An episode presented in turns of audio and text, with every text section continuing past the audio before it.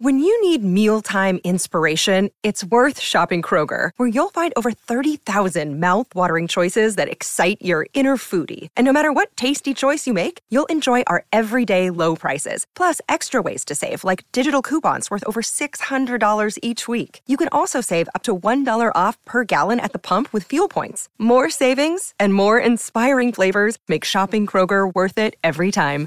Kroger, fresh for everyone. Fuel restrictions apply. With threats to our nation waiting around every corner, adaptability is more important than ever. When conditions change without notice, quick strategic thinking is crucial. And with obstacles consistently impending, determination is essential in overcoming them. It's this willingness, decisiveness, and resilience that sets Marines apart. With our fighting spirit, we don't just fight battles, we win them. Marines are the constant our nation counts on to fight the unknown. And through adaptable problem solving, we do just that. Learn more at marines.com. The Cyclone Fanatic podcast is fueled by Cody Road and recorded in the Wild Rose Casino and Hotel Studio.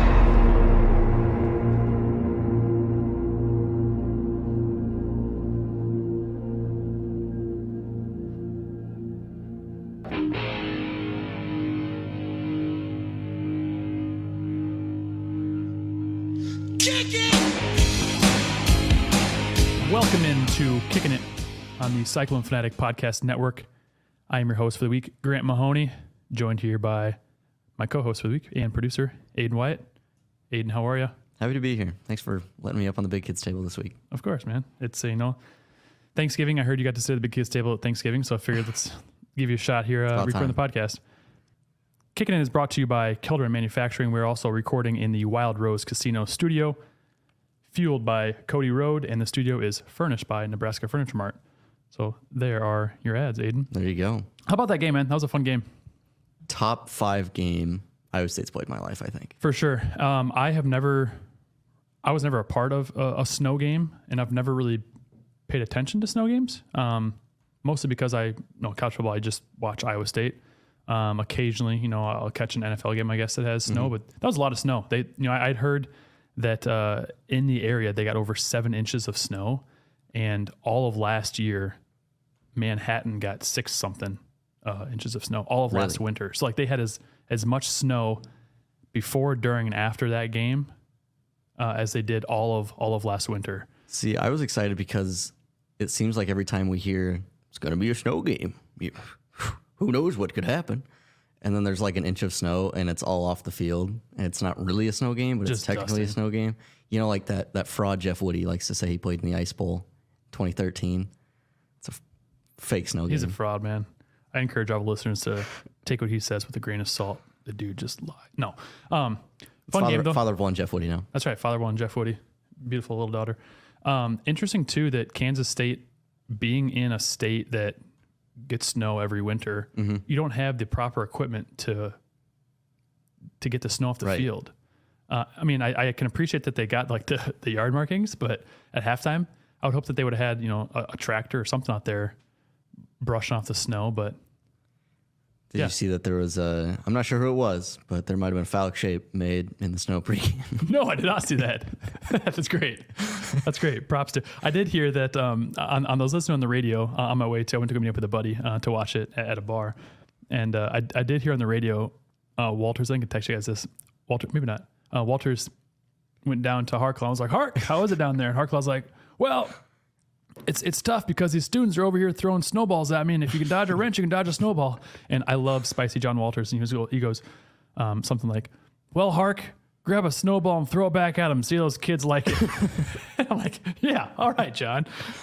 Uh, all right, let's let's dive into the game, man. That was a that was a fun game. I think that's one. You know, Williams has talked about it too. He talked about it in his post game that that'll be a game that we talk about for, you know, decades to come. It already has a name for it, Snowmageddon. Snowmageddon, I mean, maybe. You, in- you slap any name on any game, and it's it's there forever. That's right. It's history. That's right. And you know, you, you could say Snowmageddon. You could say the Abu Sama game. Um, for some reason, before the game started, I thought I, I didn't know that Norton and Sanders were out, but I thought this this will be a big game for Sama. I've got a feeling. And then you guys tell me that Norton and Sanders are out. I was like, oh, okay. Well, here we go, Abu. Um, and dude went off. Um, so I just I want to dive into some of the stats from the game because this was a very um, it was an awesome game. I mean, it was, it was a lot of fun. Um, so as we know, um, Sama had the first play of the game was a 71 yard touchdown, which we saw that in 2021 with Breece Hall. Last time he played at Manhattan, um, 71 yard touchdown run. He also had a 77 yard touchdown run and a 60 yard touchdown run. So he had 16 carries for 276 yards, averaged 17.6 yards per carry. And I've I, I've been I've been pounding the Abu Sama drum all year, saying he needs to get more more reps. And you know Texas is tough. Texas has got a great defensive line, so no one looked good against them. Um, and I think this was just kind of a, a, a perfect storm, no, no pun intended, where you know Abu got his shot and just yeah he was patient and found the lanes and just took mm-hmm. off. And then you know occasionally got a boost from a from Kansas State defenders, but it was so awesome to see him, not just him, but this entire team being how young they are, play the way they did mm-hmm. and, and get the win they did in the way they did. Yeah, going back to that that push, I had never seen anything like that. It was great. I don't know what I don't know who it was for Kansas State, but Number eight, yeah, he he, he got, he got torched. before. He got I think he took a bad angle on his on his first one too, and then he eventually got tripped up by one of his teammates who dove for Sama and missed him. Mm-hmm. Um, but yeah, I was listening to a Kansas State podcast on the way here, and um, that guy was like, they need to just like get rid of the guy's scholarship. Like, what are you doing? Like, you didn't try to like bump the ball out, tackle him, nothing. You just like sprung him forward. Like, what are you Right. doing? It, it You reminded me. boost. Yeah, it reminded me of, and I texted you guys this, the you know the Ricky Bobby slingshot, just um, where Abu Sama did have a great game. I think Jaylin Noel might have had a more impressive game um, because he had three catches, three for 160 yards, including an eight an 82 yard touchdown catch where he you know hopped and then did a little shimmy shake and then sprinted down the sideline, which was really smart finding the, the grass. yeah, and he didn't even get touched on that play, No, he which is didn't. crazy. He didn't. Really smart though, finding the grass to because no, you know, no one out there had good footing. So you, you find the grass where you can, and yeah, he found it and was gone. So 82 yard touchdown. Then also had a 70 yard, tou 79 yard touchdown on a slant. Um, just a beautiful ball by by Rocco. And you know, I was talking to my buddy while we were watching the game, and, and he was like, "I think Iowa State might be the best." He's like, "I've got no." No bearings because I can't compare us to anybody else, but I think Iowa State has the best slant game in America, and They abuse it. they do. I mean, almost too much, but Well, against Texas, it seemed like you know when Third they kind of load one side, knowing that Texas was in man coverage or cover zero on a blitz or whatever it Mm-hmm. was, you know, and that backside slant was just open all day. Yep. So slant merchants Iowa State, maybe that's right. not a problem. Though. Well, and, and I, I feel like Rocco is, I don't think he has a weak arm, but he's, he's very accurate, um, which, I mean, bodes well for slants. And, you know, if you need your quarterback, especially a young quarterback, you know, early in the season, which obviously it's not early in the season, but early in the season, you need your young quarterback to get some, um, some confidence. What better than, you know, short, short routes and slants are there. It's kind of shit in the layups. That's right. I will say too that on that, if, if you're able to go back and watch it on that the the first run by Abu, um, who was it? It was uh, Stevo Klotz. Stevo Klotz and Easton Dean are the ones that like part of the Red Sea for him. But Stevo and um, Brahmer were double teaming a guy, and they they pancaked guy. They both kind of fell down. You see them running down, like celebrating Abu running in the end zone, and they hug each other midfield. I was like, that's that's just Love it for the big boys. that's fun to see, especially you know right, right out the gates. Um, and then on Jaylin's long touchdown run, um, what will go missed? Brahmer didn't have a great game as far as like receiving wise. You know, I love that we tried to run more of those tight end Yeah. tunnels. Caught on to us though. I mean, we've run a you know, couple couple weeks in a row, but on Jaylin's long scamper down the sideline there, Brahmer had a really nice block that sealed off that edge on the sideline that allowed Jalen to go down the sideline. So, um, you know, shout out to him. But I want to talk about some of the wild stats and and and Williams he he had tweeted this so I'm just gonna go through a few of them that stuck out to me this might be all the ones that he tweeted but I'm gonna I'm gonna read through the ones I've got here so Iowa State only had two plays on Kansas State's side of the field uh, and zero plays were in the red zone so the closest we got was uh, Jayden Higgins I think it was a 33 yard touchdown pass that, that was the closest Which before we move on, I thought it was kind of funny that you know Iowa State had been pounding the Abu Sama game, and I think Jaylin Noel had a couple catches or maybe one catch at that point. But all of a sudden, it's like, all right, we're just gonna throw it to our other weapon. Yeah. and two catches and a touchdown. yeah yeah and, and I think those are the only two catches that Higgins had were on that Yep. drive Yeah, Um, So we had no plays uh, in the red zone, and the longest drive of the game for Iowa State was four plays. Um, Kansas State had the ball for 42 minutes and 12 seconds compared to Iowa State's 17 minutes and 48 seconds. Kansas State ran 102 plays to Iowa State's 35, and keep in mind, three of those 35 plays were kneel downs. So really, Iowa State got 42 points on 32 plays. And I think I think Sama had yeah he had 16 rushes, so half of our half of Iowa State's plays were Abu Sama Hey, rushes. it ain't broke. That's right. Hot hand. Um, and then lastly, Kansas State had 32 first downs to Iowa State's 10, which, you know, when you're getting 60, 70 yard touchdowns, you don't really need first downs, just get in the end zone. So it's great though. I mean, I, I Kansas State is is the number one team in the Big 12 that I hate the most. And so for the fact that, you know, that Iowa State beat them in the way that they did in just such a fun fashion of like, oh, we only need two, two plays, then we're gone. Uh, and, and to just, you know, poo poo on their season and end it the way they did. Their fans are just so entitled. And, um, I get it. You know, they went to the, to the Big 12 championship game last year. As I mentioned, I was listening to a podcast on the way here and, and the guy in the podcast, he said, you know, this is to, this is to go down as, as a big what if season for Kansas State. You know, he's like, we should be 12 and 0 playing in Arlington. And I'm like, they're just so delusional. And my mom used to always have this saying um, that, that I think fits well for them. And it's Kansas State fans. She didn't say this about Kansas State fans, but just in general, that they think they're hot snot on a silver platter, but really they're just a cold, crusty booger on a paper plate. that is, that is what I feel like Kansas State fans are, is that they think they're hot snot, but they're really just cold, crusty boogers. And I'm glad that Iowa State put them in their, in their place and beat them and Iowa State beat them so bad. Will Howard decided to enter the transfer portal. So, see ya. Time for uh, they do they do have a good freshman quarterback though, Yeah. uh, Avery, So- Avery Johnson. But Not going to speculate anything on that, but yeah, you think maybe that Kansas State as a program was ready to move on from Will Howard? um, th- I had seen on social media that um that he, he thinks he's going to Notre Dame, and I don't know. I mean, I don't know. Well, I, I guess I'll take a step back. I really don't like the thing I don't like about NIL right now, and we don't need to talk about this, but that schools are able to talk to players who are on teams. Well, look at, you know, the NBA, it's a big problem. It's tampering. right. There's no no repercussions in Yeah. college. I don't like that. So has Notre Dame been talking to Will Howard? I don't know, but I did see that after the game, our guy we had on last week, Tim Fitzgerald, he has insider knowledge that he feels like um, Notre Dame and Will Howard had been talking. So he thinks Will Howard's going to go to Notre Dame. So I think interesting. I think they were ready to move on from Will Howard. Um, their third string quarterback, Jake Rubley, also um, entered the transfer portal. Who, if you remember, in 2020, there were some states that didn't have um, football. He, he came from Colorado and went to Valley. Oh, okay. Yeah. I forgot about that. Yep. So he played at Valley his senior year. Um, looked very pedestrian. I was surprised he was still a four star, but um, nonetheless, into the transfer portal. Um, there he goes. Um, I want to give a shout out too to Contreras and Tyler Perkins. Um, kicking the football, one in cold weather sucks. It's like kicking a rock. Um, but two, kicking in inches of snow, you know, was I can imagine was very very tough. So Perkins as a punter, you know, ideally, you know, I, di- I don't I don't I didn't see him do this, but ideally what you would like is to have a smooth path and you know whatever direction you're going to punt the ball. Well, if he didn't clear away snow, there could have been bumps and lumps and whatever in the path he was going. So that is tough as a punter um, to walk your path while going through non-flat a non-flat surface, but then also swinging your foot through, you know, inches of snow. So shout out to Perkins. You know, he had an average of I think 38.8 yards on four punts, long of 44. Um, basically out there kicking rocks, um, which sucks. And then Contreras uh, was six for six on PATs. Didn't need a didn't need a field goal because we were just too busy scoring touchdowns.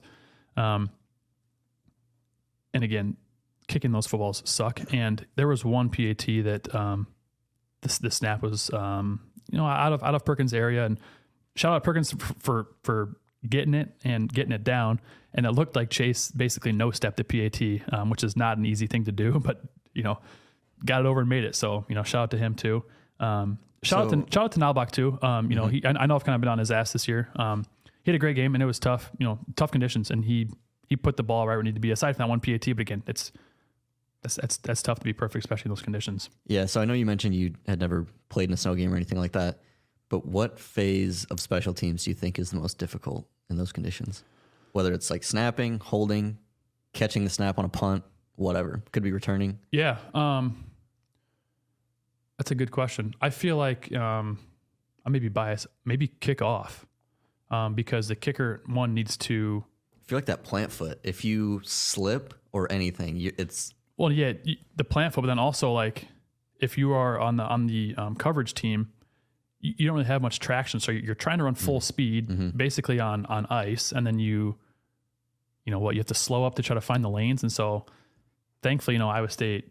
Well, I mean, I guess you know everyone's playing in the snow, so no one's really got Right. traction, but I feel like it takes you saw with with Abu, it takes one lane to open up, and people are three steps behind Mm-hmm. Right. you. Um, but I think all I think all phases are are affected. Um, but I think the most would probably be maybe kickoff or you know like we saw on, on punts.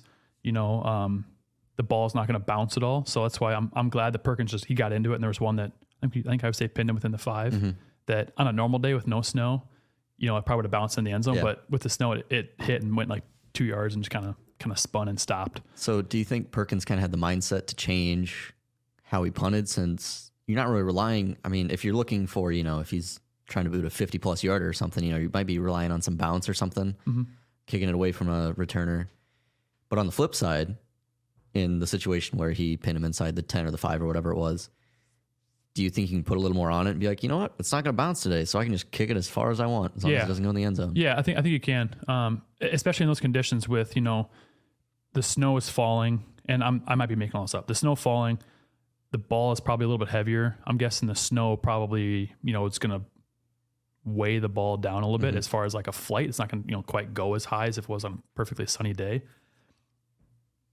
But yeah, I you know because Perkins would usually drop it. Um, Ooh, I'm trying to think of what it's called. I can't think of what it's called, but basically, we drop the ball straight down, and you want, want to kind of kick the underside of it so it gets that Right. backspin. And the thought on that on a, on a normal sunny day is that it'll it'll hit and then kick Right. back. I don't think he did that um, on those, and if he did, um, still smart. But yeah, get into it. I would, I would, I'm glad he did have a good game, and I'm, I'm guessing he probably did just yeah get into it because um, knowing that the ball wasn't really going to bounce, which that's something you see in, in pregame and halftime. You know, um, you can kind of judge from where you're good and just get into it and see how the ball bounces. I'm sure you saw enough that the ball wasn't really going anywhere. Um, so yeah, he's able to get into it and have himself a good game. Um, Is there a rule? Oh, sorry, go ahead. no, I was just gonna say that the, the one thing I would say if, if I was being nitpicky, um, again, weird condition, weird games, is that uh, Jaylin and Jaylin's been very good all year on, on punt return. The only thing I would say um, is that he was really slow or really late at calling off like the Peter Peter, like basically get away from the ball. And again, it might have been hard to see the ball in the snow, so by by the time he could see it, it might have been too late. Um, which is which is why we saw the ball, you know, hit off Bacon because he didn't he didn't hear that in time. Yeah. I'm guessing. Um, my only nitpick, but again, weird game. You know, not good perfect. Yeah. So I was going to ask, is there a rule in college? I think it's a rule in the NFL. Maybe they might have changed it, but I know the Bears got in trouble for it a couple years ago. You can't, uh, like on hold, you're not allowed to move snow or something like that. Or may actually, that might have been a towel with rain. Now that I'm thinking about it. You know what I'm trying to say though? Yeah, I, I think you can. I, th- I think, can? I think you can. You know, move the ball. Um, you mean like on a, like on a field goal, like to? Yeah, like the holder brings out a towel or something and then wipes. I don't know if you the can use- ground. I don't know if if like Might not be able to use a towel. yeah, if you can't use Yeah. props, but you can. You should be able to use your, your hand. Um, you know, I, I know they they they don't like guys that you know on on field goals. They don't like guys that um mark it if, if they catch you marking where the spot is Mm-hmm. at, like where your hand is at. Um, you could get in trouble for that. But when I was kicking, my holder would always, if we were near a hash, would always pull up some white grass and put it down. Um, occasionally, um, he would bring sunflower seeds with him and would just have him in his back pocket and pop him in his mouth as we run out there. And he would Yeah. put two or three and put them down on the spot. Um, Sneaky. yeah. So that's one way you got to kind of get around. But as far as like wiping off, clearing an area, I think you can. But as far as props, I don't know. Um, I'm not sure um, if that's allowed or not. So that's kind of all we got up with with the game, though. Um, I get. Well, I guess one last thing I will say is that obviously, you know, Norton and Sanders did not travel. Um, Verdon was hurt, um, didn't play. I don't think Nickel played either. Um, and so we saw a lot of Drew Sturgis. We saw a lot of young guys. I'm not sure if um, Ben Nickel was hurt or not. I saw a picture of after the game and he was in one of the giant coats. Like a parka, yeah. Okay. Yeah, so- I, I saw he was in the same thing as Verdon. That, that's Yeah, that's all that I saw too. So I, I figured he'd because I, I I can't remember if Sturgis is the uh, is the backup for um Verdon or well no I guess yeah I, I guess you're right yeah because yeah okay either way um impressive game though I guess what I was going to say is that the team is very young you know you Mm-hmm. look across the board on offense you know Iowa State loses Hufford you know he is the only senior that um, Huff, I guess Hufford and Dean. I think Easton still has a a COVID year. Hufford might as well, um, but I think both those guys will probably move on. Um, other than that, though, Iowa State doesn't have any any seniors that would- that would be gone. Yeah, and I'm, I'm looking at a Pete Thamel tweet. You know, Dave Aranda sticking around at Baylor. That was a big deal. and uh, tweeted the case for optimism pushing forward includes a talented core of young players. Baylor played the most freshmen in the Big 12 in 2023, with 24 true and redshirt freshmen playing 4,500 snaps. Lies. Well, Derek, could you clap back? That's right. Iowa State played 32 freshmen, a combined 4,771 snaps this fall. That's crazy. That's crazy. And so, I mean, you look across the board, and, and Iowa State has so much youth. And, you know, we saw this with, with Brock Purdy, you know, the Brock Purdy regime where, you know, every year you, you obviously want to get better and better and better. And by year three and four, with all those older guys, you expect them to have a great year. And unfortunately, we didn't have a good year, or, you know, what year we, should, we were thinking Iowa State was going to have.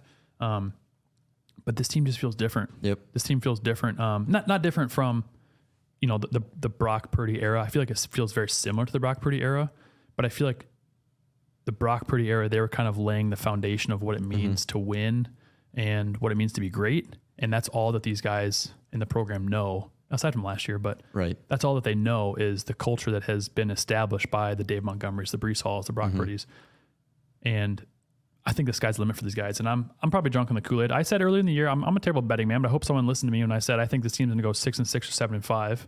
Um, and here we are, seven and five. Bills grant no ball. People are asking.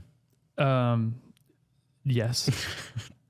Football, basketball. I did say Iowa State was going to win the uh, the basketball tournament, and we did not. Um, we can talk about that another time when when Schuster is is not on his deathbed. Um, He's not actually dying. just has the flu, just has the poops.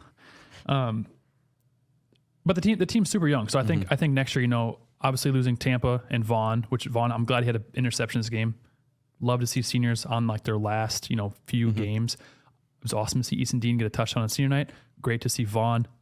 Basically, I guess now Iowa State, I guess still stopped him, but he stopped the Kansas State drive. You know, to have to have a good game because he's he's kind of been overshadowed by, um, you know, a few things this this year, and and you know maybe hasn't had the kind of year he's wanted to. But I'm glad to see him have a, have an interception. But on defense, Iowa State basically, aside from anybody transferring, so you know, I'm not trying to knocking on wood. You know, hopefully no one does transfer. Um, Iowa State basically just loses Vaughn and Tampa on defense, and then on offense, Dean and Hufford. So Right. What, and tw- that's with no one entering the portal, no one declaring for the draft or anything like that. Yep. Which I don't I don't think anybody on defense would declare early. Um, Tampa would have been the only guy last year Yeah, which would have. I think Tampa technically has a year left, but He's gone. He's not yeah, sticking around. yeah. And then on offense, I don't think anybody would leave early either. Um, yeah, I don't think anybody should leave early. Mm-hmm. I should say, because we got mostly freshmen, sophomores, and then you know across the line we've got um, Neal's a sophomore, Hufford obviously senior, Yep. Bonifas is a sophomore, Black is a uh, true freshman, and then Tyler Miller is a junior. Quarterback and running back are freshmen, freshman, freshman for both running backs. We got a good freshman coming in next year. Higgins and Noel are both juniors. Daniel Jackson's a junior, so our, our receivers are older, um, but there's some young guys waiting in the wings. Right. And then freshman, uh, or I guess tight end, you've got Brahmer as a freshman. Dean is a senior, obviously. Um, but then you've got Gabe Burkle and um, Tyler Moore. I think they're both redshirt freshmen. Tyler Moore might be a redshirt sophomore. Okay. I think. Underclassmen, though. Underclassmen regardless. and then yeah. um, Andrew Keller is one guy who's a good tight end, too, that I think he got hurt and hasn't hasn't played yet. So hopefully he sticks around because he's got a, a bright future. And then defense, you know, on the, on the defensive side, you've got um, Joey Peterson Jr., you've got um, J.R. Singleton Jr. or Dom Orange, the uh, big citrus uh, as a sophomore, true sophomore. And then on the other end, you got Ike Iz- Iziagu, who was a redshirt freshman, I believe. Played a lot. He played Yeah. a lot this last game. And then the other D end, um, Tyler Onyedim, I think is a junior as well too, sophomore, junior, sophomore, I think. He's a, he's a young guy. Look it up, young guy. But then you know linebackers, you got uh, Willich, redshirt freshman. You got Sadowski, true freshman. You got McLaughlin, I think true sophomore. Vaughn, who is a uh, a senior, so he'll be gone. Then you got Tampa, senior, he'll be gone. Purchase is a junior, so he'll most likely come back. But then you've got um, Jontez Williams, I think is also uh, I think he played cornerback. yeah, He's a redshirt freshman. I, think, think- so. Then you got Freyler and Verdon, both juniors, or Verdon a sophomore? Fre- Fre- Freyler, Freyler is a is a junior, and I think Cooper and Verdon are both um, sophomores, maybe. But then you got the emer- is a redshirt sophomore, by the way. Yep. So Yep. And then you got Drew, another one. Drew Sturgis, who is a Verdon, redshirt sophomore. Yep. And then Cooper's a true sophomore. And then Sturgis is a uh, Drew Sturgis is is a walk. He's a walk on, but I think he's a. Look this up. He might be a true freshman. I think you're right. That's super impressive. A a, a true freshman walk on playing in the defense is impressive. You can be you can be a true freshman on the offensive side, and you have a little bit more room for error. But as far as like a defensive guy playing in the in the schematic, um, I guess the schematic defense that Iowa State runs, that's super impressive for Sturgis to be. he- I'm sure he'll earn a he'll, I'm sure he'll earn a scholarship uh, at some point. But yeah, point in case, the team is very young. Um, I will say, you know, Perkins is a sophomore as well too. Contreras is a senior, so he'll be gone. Um, but then Knobloch is also long snapper. He's a, a redshirt freshman. Um, so Contreras will be gone. Jace Gilbert is a, is a true sophomore. I, I think he'll stick around. He, I think he has a chance to play next year as well too. But I wouldn't be surprised if Iowa State goes transfer portal hunting again. Um, transfer kickers have been good to Iowa State. Um, and I, I'm, I'm gonna I'm gonna pound this, you know, un, until it comes true. I think Contreras has the ability to play on Sundays too, so keep an eye out for that. So that's all I was gonna say about the game. You got anything else you want to? I got, I got one more thing while Let's we're talking freshmen. So you played, did you play one year under Chiswick?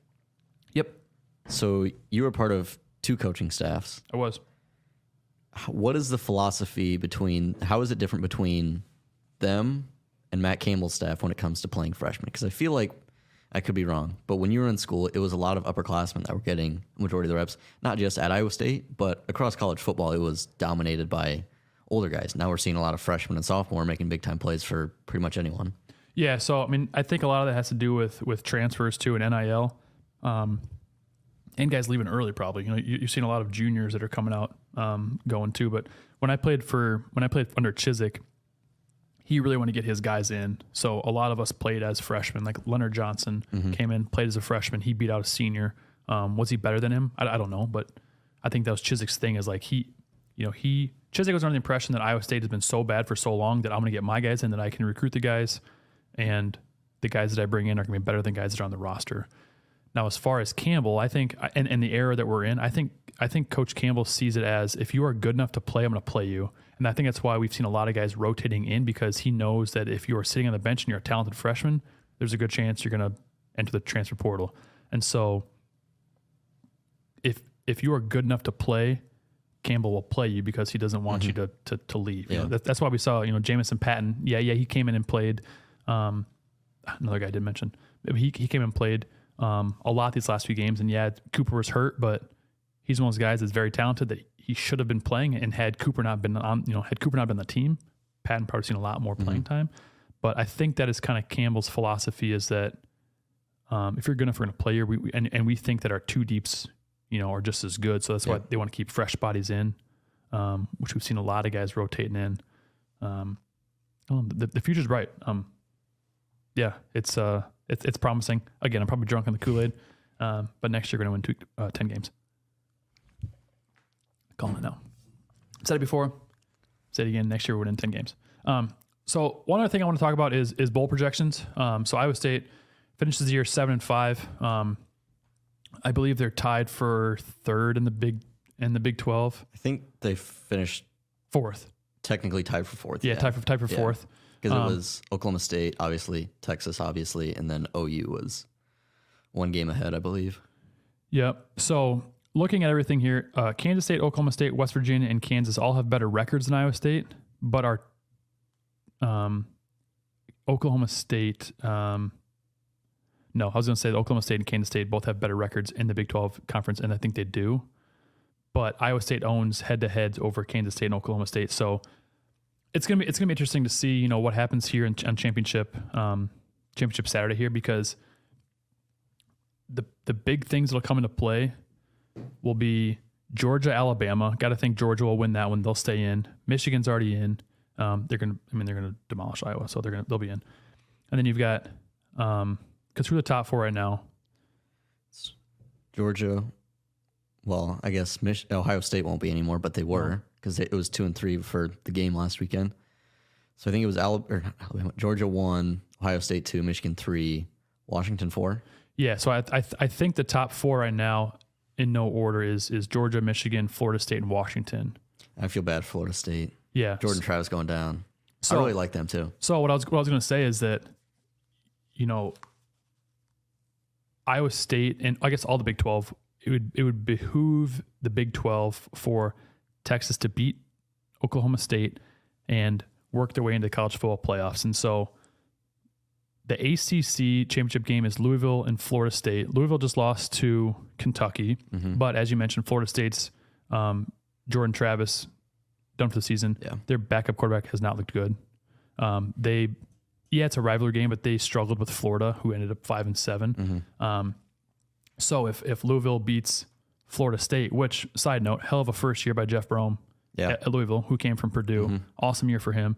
Um, if if Florida State beats, or if uh, Louisville beats Florida State, that's good for the Big Twelve, uh, assuming Texas wins.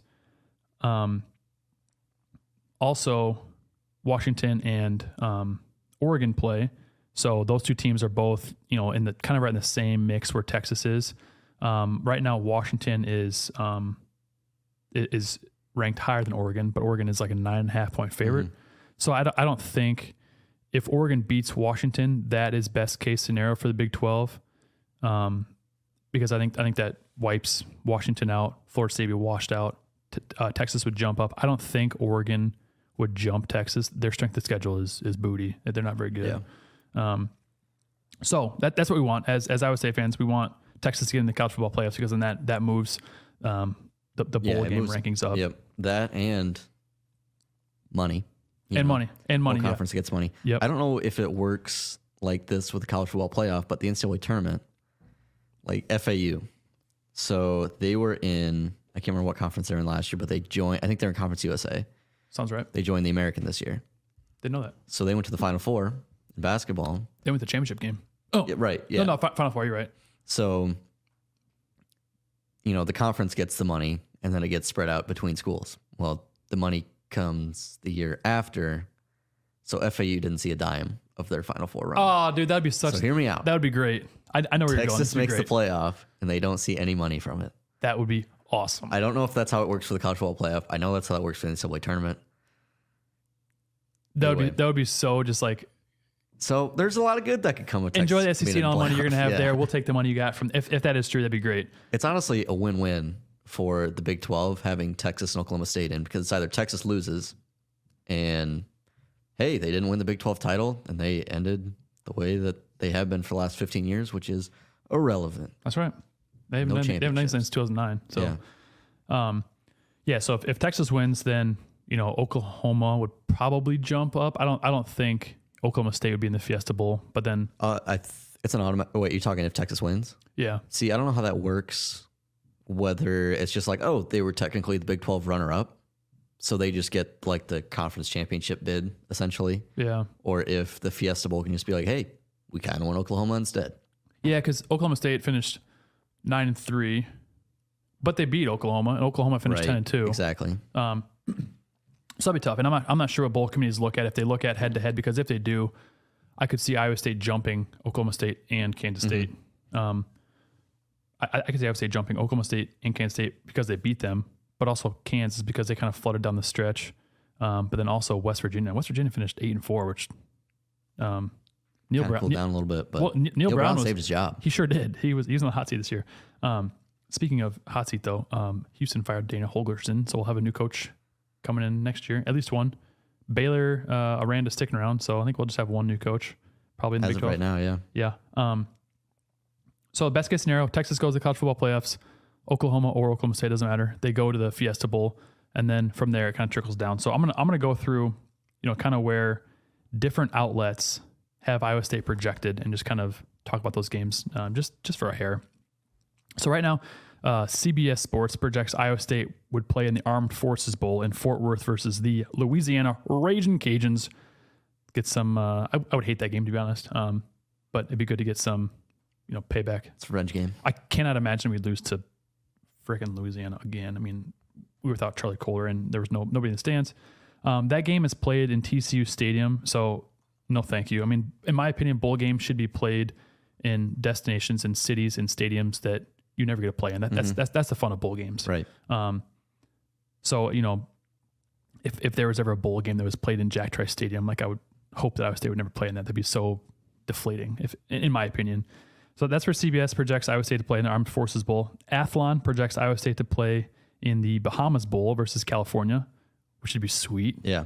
I mean, that'd be a lot of fun to go to the Bahamas because the way bowl games work is if the game is on a, a Saturday, typically you'll get there like on a Sunday or Monday, and you're, there for about a week, and and there's you practice every day, you know, get acclimated to the to the area wherever you're at, but then it's a week it's a week of um, events and stuff that are just out of this world. Like when we played in the, in the Pinstripe Bowl, one day we um, went to Ground Zero, so we saw where 9/11 was. We went to the Empire State Building. Um, we took a. It was just just the team, so the coaches weren't even there, which I'm not sure why they you know why there's no adult supervisors because we were a bunch of knuckleheads. But we behaved ourselves uh, well enough. We had a yacht a yacht dinner where we were fed dinner on this yacht, just kind of cruised around and whatever that body of water is Yeah. around the uh, the Statue of Liberty. So it was really cool. So you, you see a lot of stuff. You know, And we we got to play at Yankee Stadium, the Played- old Yankee Stadium. played at Yankee Stadium. Um, I had Jorge Posada's locker, um, and Alex Rodriguez's locker was next to next to mine. Who had that one? Um, I don't remember, but um, I may get in trouble for saying this. He had he had thirteen, um, like hand painted posters that he was to sign.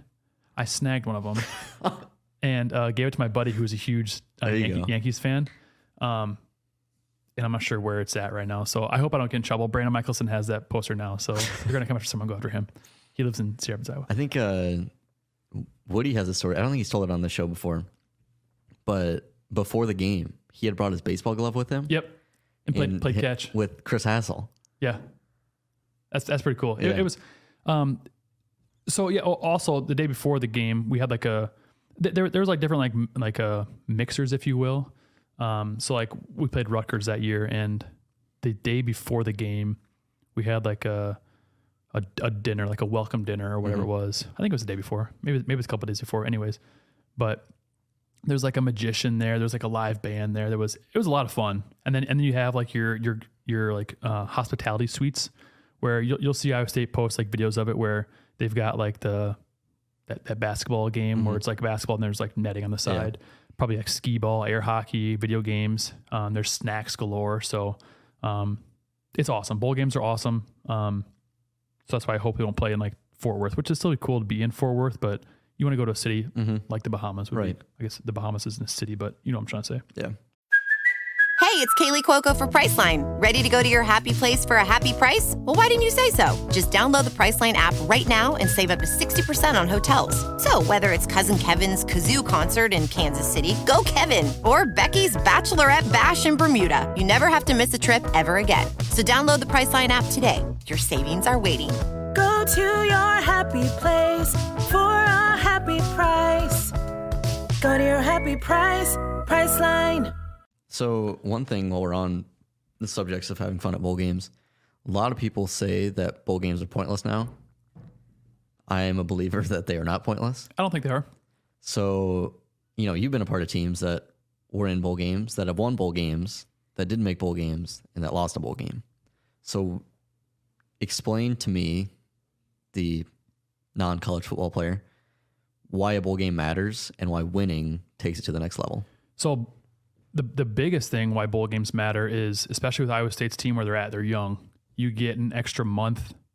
Uh, well, depending on when the game is, but usually about a month of extra practices. Where if you know, say Iowa State were, were to go four and eight again this year, right now those guys are back home. I mean, They're done? They're done. I mean, they may not be back home, but but the team would typically give them a week or two off. Um, you know, finish up finals or whatever you've got, go home, rest with your family, and then come back. And at that point, as a senior, you're done. You're just taking classes. You're, you know, especially if you're not going on to the to the NFL or not preparing for the NFL, um, you're done. But for Iowa State, it's huge because they're so young. That extra month of practices is um, invaluable. I mean, you, you- can't get enough practices with your young players, but for as young as Iowa State is, that's gonna be huge for them. Um, so I'll be curious to see, you know, where, where they go, um, and, and who their opponent is, because I think Iowa State put themselves beating Kansas State. They put themselves in a, in a in a really good position because they have of those five teams: Oklahoma State, Kansas State, Kansas, West Virginia, and Iowa State. They have the two most impressive wins um, over. You know, they, they have two of the better teams in that group of five right there. Um, victories over over two of them. So I have the list for Big 12 bowl partners here. Mm-hmm. So the Sugar Bowl, I think, replace the Fiesta Bowl. I think No way. Fiesta Bowl is just a college Ah, football playoff okay. at large. Yeah, that, that makes game. sense. That makes sense. So it could be the the Fiesta Bowl, but technically the Big 12 tie-in is the Sugar Bowl, and then it goes Alamo, Pop Tart Bowl, TaxAct, which is So the one in Fort Worth, right? I think the Pop Tart Bowl used to be the, camp, the- Camping yep, World Bowl, yep, which yep. Mm-hmm. Iowa State played um, Notre Dame and Clemson in. So that would be the third bowl game. So if you go by order of Big 12 standings, hypothetically, Texas makes the playoff, then you go Oklahoma State. I don't know if they would still get in that large or not with that. I would guess Oklahoma would probably jump them. So maybe let's say Oklahoma's there. That, that Oklahoma would that would be best case for Iowa State if, Yeah, if Oklahoma right. jumps them. hmm And then Oklahoma State goes to Alamo. Iowa State might have a chance at the Pop Tart Bowl. Maybe. I think they would. Who knows? But uh, after that, it's the TaxAct Bowl. Then it's Liberty, Guaranteed Rate, Armed Forces, and the Independence Bowl in Shreveport. Yeah, and the, the Guaranteed Rate Bowl um, is formerly the Insight Bowl, which I played in 2009, and then it was like the, it's gone to like seven name changes. Yeah, it was Mm-hmm. then Buffalo Wild Wings, and then Cheez-Its, which now Cheez-Its is a different bowl. I think Cheez-Its was the Camping World Bowl, which is now It's a mess. yeah, it's a mess. Um, so there's So- that. Sorry to interrupt, but Yep, go for it. do you know where the Guaranteed Rate Bowl is played? The Guaranteed Rate Bowl. It's yes, I've got that in my notes here. Where's it played? It's played at Chase Field, Yes. which is home of the Arizona Diamondbacks. Exactly. Um, I would not like that either because playing in Yankee Stadium, yes, it was cool playing in Yankee Stadium. Planting on what was um, the infield, so the, the the sand, you know, it's like between first, second, third base. Planting on that brutal because they basically just laid sod down, and there was a bunch of snow, rain and snow. I think the few days leading up to our game, so it was just a soggy mess. Yeah. And you would plant like on kickoffs, you'd plant and you'd slide like so you'd slide like Mm-hmm. three inches. It sucked. I mean, it was it was cool playing in the Yankee Stadium, but I would not. I would I would not like to go back to the Pinstripe Bowl again. I do have good news for you. Chase Field has a dome, Okay. so and it's also in Arizona, so there shouldn't be any snow. Okay. But also, that's where Iowa State won their first bowl game in 2000. Get out of here. So Against who? Pittsburgh, There you go. I knew I that. believe Paul Rhoads was on the staff of Pittsburgh at that time. Yep. Daryl Reeves would have been there probably. Um, Larry Fitzgerald, one, one of the two. One of the two. I think Larry Fitzgerald was there, but Jermaine Billups goes down Iowa State history for that game. There we go. Continuing on here. So Fox Sports projects Iowa State. This, this would be a fun one. Uh, Fox Sports projects Iowa State versus Oregon State in the Independence Bowl, which the Independence Bowl would suck. I don't think we're going to go there. See, I think the worst part about that. Actually, no, I take that back. I was thinking the Independence Bowl. I was going to say the Independence Bowl is played on December 16th. So Yeah. it's like, That's way too early. yeah.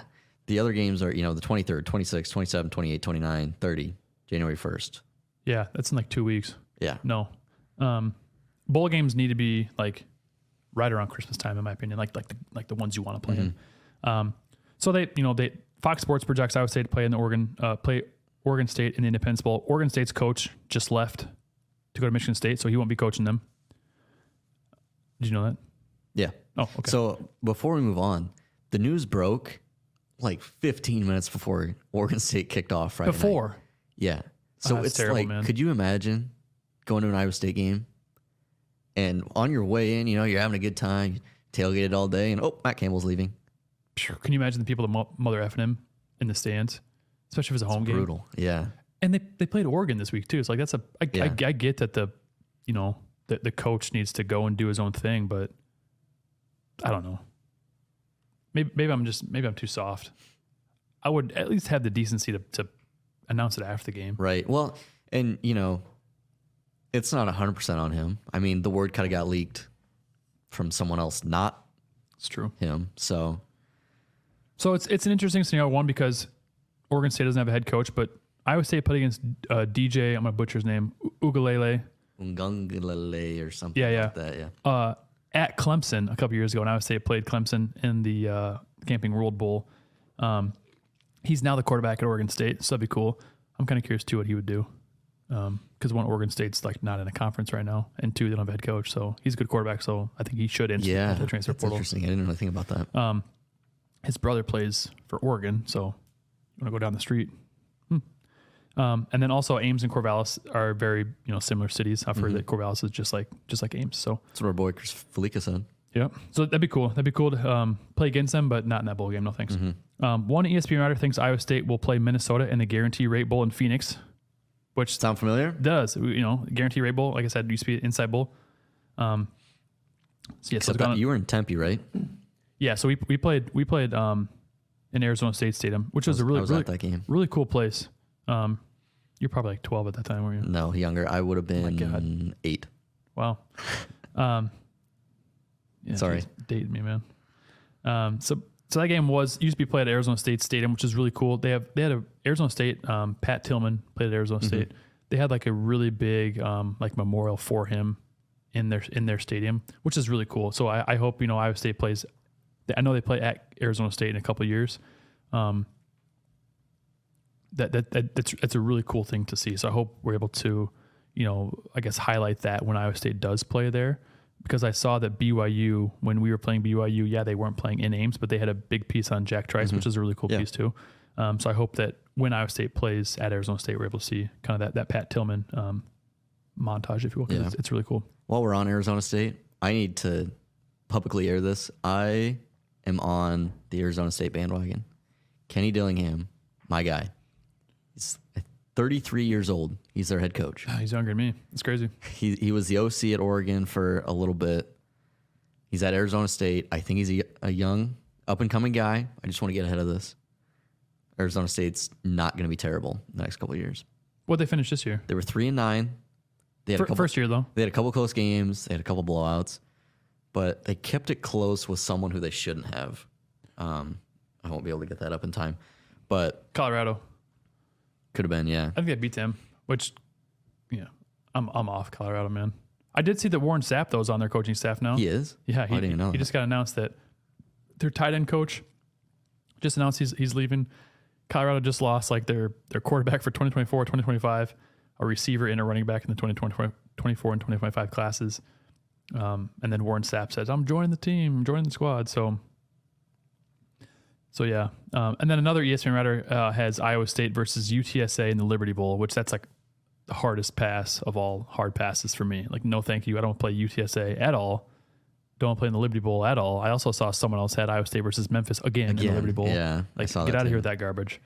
So interesting scenarios. Um, we'll, we'll we'll see a lot more, you know, as um, as Saturday unfolds. Um, there are a lot of games though. Like you know, like I said, the Oregon State or the Oregon um, Washington game is kind of a coin flip. Mm-hmm. It's gonna be a good game to see because you've also not not only got both teams kind of fighting for college football playoff hopes, um, but also um, Bo Nix and um, Michael is first name Michael Penix, um, kind of battling for the for the Heisman Yeah. as well too. So that that'd be a really good game to watch. Um, but then also yeah, Louisville and um, Florida State playing too. Kind of two games to keep your eye on if you're Big 12 fans because you want Oregon and uh, Louisville to win. To yeah, send Texas and Oklahoma out on a on a on a good bye, but we'll take your money and, and run. Yeah. I how cool is it though that, you know, we've had a couple years where one, two, three are pretty locked in, and then four, five, six is like, well, you know, anyone could really make it. I think you can make a case for like ten teams to make the playoff this year Yeah. if things go a certain way, you know, Yeah. obviously. But it's great year for college football. Yeah, it is. It is, and uh, it, it stinks that you know the uh, if if Iowa State is able to get into the Alamo Bowl, um, they would probably play um, Arizona, who finished nine and 3 Mm-hmm. which is crazy. I think Arizona was one of the worst. See, and they got I think it's Jedd Fisch is his name. Yeah, I think. Mm-hmm. I think they were one of the worst. Like two or three years ago, were one of the worst teams. So I'm glad they're joining the Big Twelve uh, next year. Right. Mm-hmm. Um, people are saying you know that Texas and Oklahoma leaving. Oh, Big 12's going down. They're G five. It's gonna be a fun. I mean, it's it here's the thing. They might the Big Twelve might not ever win a national championship again. but But with twelve team playoff. Yes, we That will get at changes. least the Big Twelve will get at least one team in though every year. So I mean, there's an outside chance of, of a national championship. Obviously, you know you have to be in it to win it, and they will be. But it's going to be a fun league. Yeah, and, and that's that's what I love about about this new Big Twelve, um, and really kind of how the Big Twelve has been the last few years. Yeah, you know Texas and Oklahoma are always kind of flagship teams, but Texas hasn't won the Big Twelve since 2009. Oklahoma has, like they've kind of been you know the steady hand. Just a reminder, I was eight years old. Yeah, I was yeah freshman in college, um, sophomore in college actually. And um, you got my, my thought. Sorry. No, you're good. So, but we've, we've seen teams like you know TCU pop up, Oklahoma State pop up, Baylor pop up, Iowa State was in the you know in the, in the championship game, Kansas State. So, in my opinion, having a wide open league is more fun than having Just um, Oklahoma or Texas. yeah, And, and I'm not trying to take shots at you know the the SEC or, or the Big Ten, but Big Ten West, no team in that in that division has a chance at winning the Big 10 championship. It's going to be either Michigan, Ohio State, maybe Penn State. Yeah. So the fact that they're kind of going away from, not kind of, they are going away from divisions, I think will be good for the Big Ten. Or you look at the SEC, it's it's usually you know LSU, Alabama, sometimes Auburn and Georgia. Um, but then the Big Twelve, yeah, it's gonna be wide open, and it'll be just an absolutely electric basketball conference too. And So- I, I think, you know, Big 12 fans didn't realize how good we had it. Just having 10 teams, it was perfect for the two best teams go to the championship every year, and everyone plays everyone. So you don't have these weird tiebreaker That- rules or that- anything that's what like I miss. that. That, that's what I do miss is that with these leagues getting so big, not everyone's playing everyone, and we see Mm-hmm. it this year, which sucks with head to head, um, you know, determining tiebreakers. Yep. I wish everyone did still play everyone, um, which is why I believe that Big Twelve still has some re- some restructuring to do. Um, Farmageddon going away in 2027, we gotta we gotta fix that, and I think there needs to be not necessarily divisions, but kind of pods right. especially with you know teams, not just even in the, in the Big Twelve, but it, maybe in the Big Ten, and um, we'll see how these other conferences kind of evolve too. Um, we've talked about it before on the show, but there needs to be needs to be pods, you know, to kind of keep some regionality to Right. it. I agree. So it's kind of all we got for you today. Um, Jeff may be joining us next week. Um, back to your regularly scheduled programming. Hopefully, I haven't been too boring for for for the listeners, and um, we still have some listeners that will join us next week. But um, you got anything else you want to talk about, Aiden? I think we got it all. Perfect. Well, thank you to all of our lo- loyal listeners, um, and for everyone who's still listening. Remember, adopt, don't shop.